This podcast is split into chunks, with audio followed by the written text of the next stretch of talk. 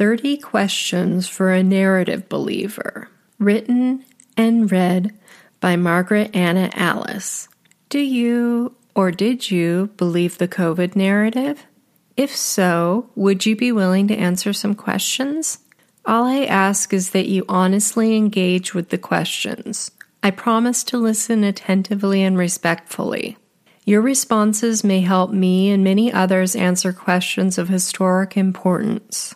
If you would like me to consider publishing your answers in a future post, please share them in the comments. If you would prefer to keep them anonymous, you can email them to me by signing up for my newsletter and replying to the welcome message. Feel free to selectively respond if you don't have time to answer them all. Thank you for sharing your time and thoughts. Note to my readers I need your help gathering responses. Can you please share this widely and ask friends, family members, coworkers, and other narrative believers to take this opportunity to relay their perspective? With the holidays coming up, this could offer a meaningful way to connect and help you understand each other's experiences and viewpoints. You could record audio or video of their responses as you ask them, and then send me transcripts of their answers if they are willing to share them publicly. I can retain anonymity as desired. I realize there are a lot of time consuming questions here, and you may exhaust the patience of your subjects if you try to go through all of them. The first question alone could prompt an hour long conversation. To save time, you may wish to select the ones you think are most appropriate for the particular party. If you're part of a church or other group, you could see if it would be possible to set up discussion groups, and people could take turns answering questions, maybe over multiple sessions. Get creative. Feel free to add your own questions, share in the comments if you'd like, and simply use this article as a springboard for deeper conversations. While asking questions, try to avoid being confrontational or judgmental. We want participants to reflect on their feelings, thoughts, experiences, and behavior without fear of backlash. This may open up avenues for healing dialogue as you process the past three years together. For inspiration, see the story Marion shares about the clearing exercise she participated in during a recent retreat. Question number one What is your overall perception of what has occurred since COVID entered the scene nearly three years ago? And how has your thinking evolved on the following topics over time, if it has? A lockdowns, B, social distancing, C, masking, D, school closures, E, COVID vaccines, F, mandates, G, vaccine passports, H, natural immunity, I, early treatment protocols, J, free speech versus censorship, K, individual rights versus social responsibility, L, the role of governments, agencies, and influential figures in public health policy. 2. How did you arrive at those views? Did you find you felt one way about a topic initially and then it changed? And if so, how did it change and why? 3. Were you in agreement with most of the people around you, or did some of your friends or family members see things differently? How did you work through those differences, if any? 4. Do you tend to consume a range of media representing diverse viewpoints, or do you pretty much stick to a few trusted sources? If the latter, what do you consider reliable sources of news and information? 5. Which of these media do you consume, if any? Please share the specific outlets you turn to most often. A. Television. B. Newspapers. C. Magazines. D. Radio. E. Mainstream news websites. F. Social media. G. Newsletters. 6. Which search engines do you use? Do you trust sources like Wikipedia and sites that present themselves as fact checkers, e.g., Snopes? 7. If you had heard the views of the many scientists, physicians, and other qualified experts presenting data, research, expertise, and informed opinions that contradicted the narrative being promoted by mainstream media, would you have thought twice before accepting what the pundits were saying? 8. Did the use of name calling, e.g., anti vaxxer, conspiracy theorist, right wing extremist, misinformation spreader, cause you to automatically dismiss and avoid evaluating certain sources for yourself? 9. How many COVID shots have you had? How many are you willing to get? And how often? Do you think once you and your loved ones received the injection, you experienced a buy in effect and could no longer evaluate the risks objectively? 10. Does it concern you that vaccine manufacturers have zero liability should recipients experience any potentially debilitating or even lethal side effects? This is thanks to emergency use authorizations and, once those expire, the 1986 National Childhood Vaccine Act, which shields pharmaceutical corporations from responsibility for damages if the product is added to the childhood schedule of vaccinations. 11. Did you research the vaccines, masking, and other COVID protocols, or were you too busy attending to your daily life and work responsibilities? Did you feel overwhelmed by competing information and decide you had no choice but to trust certain experts to help make important decisions for you? 12. If you did research, how many hours did you spend researching the mRNA injections, for example, and what form did that take? How does that compare to the amount of time you spent researching a home, car, or other major purchasing decision? Did you perform a cost benefit analysis? 13. Think back to early 2020, just after the pandemic was declared and the first lockdown was instituted. How did you feel? Were you fearful? Did you think the extreme measures were an overreaction? Do you remember anything like that ever happening before? Did the measures make sense to you in light of historical responses to similar threats? 14. If you have children, what has this experience been like for them? How did they react to masking, social distancing, lockdowns, school closures, and vaccination. How are they affected on psychological, emotional, and physical levels?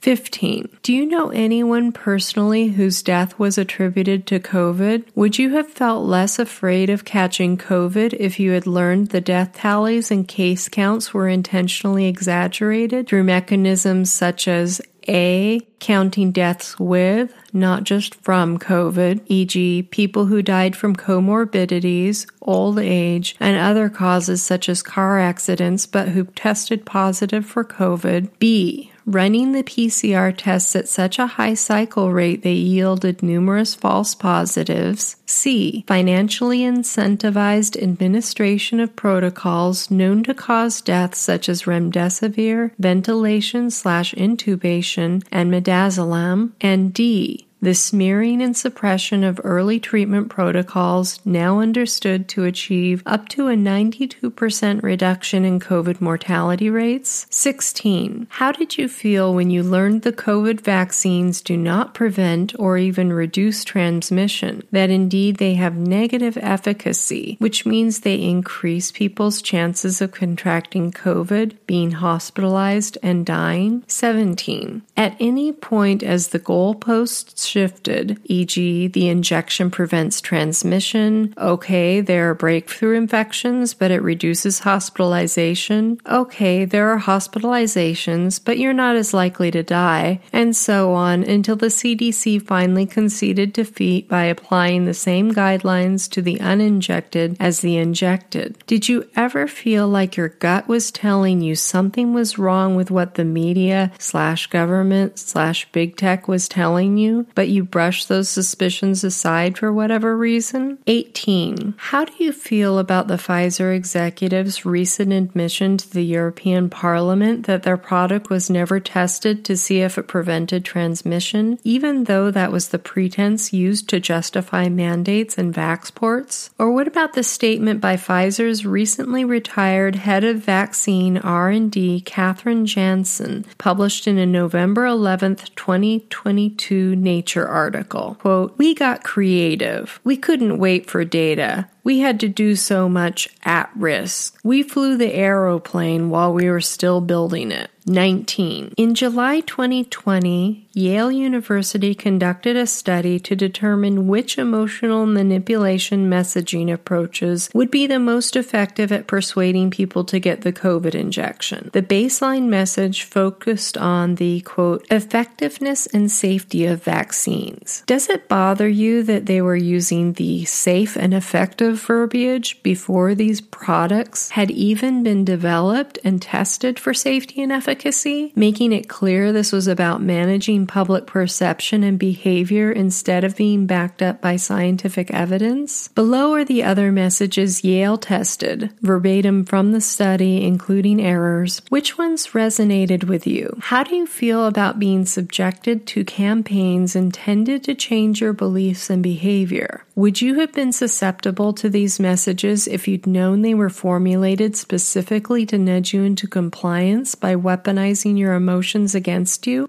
Experimental, personal freedom, other personal freedom message. One fifteenth of the sample will be assigned to this intervention, which is a message about how COVID 19 is limiting people's personal freedom, and by working together to get enough people vaccinated, society can preserve its personal freedom. Experimental, economic freedom. Other, economic freedom message. One fifteenth of the sample will be assigned to this intervention, which is a message about how COVID 19 is limiting people's economic freedom, and by working together to get enough people vaccinated, society can preserve its economic freedom. Experimental, social benefit, self interest. Other, self interest message. One fifteenth of the sample will be assigned to this intervention intervention, which is a message that COVID 19 presents a real danger to one's health, even if one is young and healthy. Getting vaccinated against COVID 19 is the best way to prevent oneself from getting sick. Experimental, social benefit, community interest. Other, community interest message. One fifteenth of the sample will be assigned to this intervention, which is a message about the dangers of COVID 19 to the health of loved ones. The more people who get vaccinated against COVID 19, the lower the risk that one's loved ones will get sick. Society must work together and all get vaccinated. Experimental economic benefit, other, economic benefit message. One fifteenth of the sample will be assigned to this group, which is a message about how COVID 19 is wreaking havoc on the economy, and the only way to strengthen the economy is to work together to get enough people vaccinated. Experimental, social pressure, guilt, other, guilt message. One fifteenth of the sample will be assigned to this message. The message is about the danger that COVID 19 presents to the health of one's family and community. The best way to protect them is by getting vaccinated, and society must work together to get enough people vaccinated. Then it asks the participant to imagine the guilt they will feel if they don't get vaccinated and spread the disease. Experimental, social pressure embarrassment, other, embarrassment message. One fifteenth of the sample will be assigned to this message. The message is about the danger that COVID 19 presents to the health of one's family and community. The best way to protect them is by getting vaccinated and by working together to make sure that enough people get vaccinated. Then asks the participant to imagine the embarrassment they will feel if they don't get vaccinated and spread the disease. Experimental, social pressure, anger, other, anger message. One fifteenth of the sample will be assigned to this message. The message is about the danger that COVID 19 presents to the health of one's family and community. The best way to protect them is by getting vaccinated and by working together to make sure that enough people get vaccinated. Then it asks the participant to imagine the anger they will feel if they don't get vaccinated and spread the disease. Experimental trust in science. Other, trust in science message. One fifteenth of the sample will be assigned to this message about how getting vaccinated against COVID 19 is the most effective way of protecting one's community. Vaccination is backed by science. If one doesn't get vaccinated, that means that one doesn't understand how infections are spread or who ignores science. Experimental, not bravery arm. Other, not bravery message. One fifteenth of the sample will be assigned to this message, which describes how firefighters, doctors, and frontline medical workers are brave. Those who choose not to get vaccinated against COVID 19 are not brave. Question 20. Did you know three quarters of the media's advertising budget comes from pharmaceutical companies? The U.S. government funneled a billion dollars to the media to propagate the COVID narrative and paid screenwriters and comedians to mock the unvaccinated. And the UK government paid social media influencers to spread their messaging and employed behavioral psychologists at the Behavioral Insights Team, BIT, known as the Nudge Unit, to craft fear campaigns intended to influence public opinion and behavior. Does knowing that make you question? Question your trust in the media, spokespersons, and influencers? 21. Are you aware that the CDC changed its definition of vaccine from a product that stimulates a person's immune system to produce immunity to a specific disease, protecting the person from that disease, to a preparation that is used to stimulate the body's immune response against diseases? Do Orwellian redefinitions of vaccine as well as pandemic herd immunity, fully vaccinated, cause of death, and case give you pause? 22. Bayer executive Stefan Oelrich said the following about the mRNA technology. If we had surveyed two years ago if people were willing to take gene or cell therapy and inject it into your body, we would have probably had a 95% refusal rate. If the COVID product had been framed as gene or cell therapy instead of being called a vaccine, would you have hesitated and done more research before accepting it? 23. Did you know the FDA tried to hide the Pfizer clinical trial data from the public for 75 years? And when they were required by a court order to start releasing that data, it was discovered the cumulative analysis of post authorization adverse event reports for the first 90 days documented 1,223 deaths, 158,000 adverse events, and 1,291 side effects following injection? Does that make you wonder whether the FDA is more concerned about protecting Pfizer than you and your loved ones?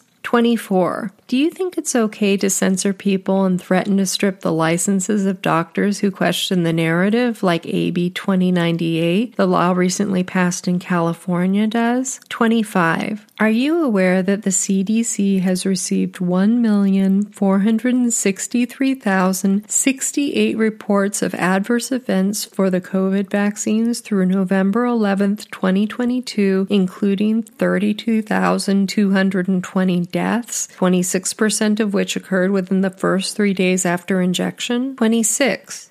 Have you or has anyone you know experienced new health issues since being injected, whether diagnosed or undiagnosed? Do you know any vaccinated individuals who have suddenly died or developed a life threatening illness like cancer? Please share details. Do you know about the pharmaceutical industry's long history of corruption, fraud, and negligent homicide, and that the FDA, for example, was found responsible for causing approximately 60,000 deaths by helping Merck cover up the dangers of Vioxx? Similarly, did you know Israel found serious safety safety problems with the COVID vaccines, then deliberately covered it up? 28. Do you know what regulatory capture is? It basically means the agencies, e.g., the FDA, CDC, and NIH, responsible for ensuring the safety and efficacy of pharmaceutical products benefit financially from their approval and distribution. Do you feel confident their decisions regarding COVID products were untainted by conflicts of interest? 29. Do you believe you were given informed consent about the risks to you and your loved ones, particularly infants and children? Would you have gotten vaccinated if you'd understood it does not prevent you from getting or spreading COVID, being hospitalized, or dying, and that it comes with a high probability of serious side effects, including death? 30. Do you have any regrets about your beliefs, decisions, and behavior over the past three years? If you have regrets, what would you change? Change, and how will you avoid repeating those mistakes in the future? Bonus question number one.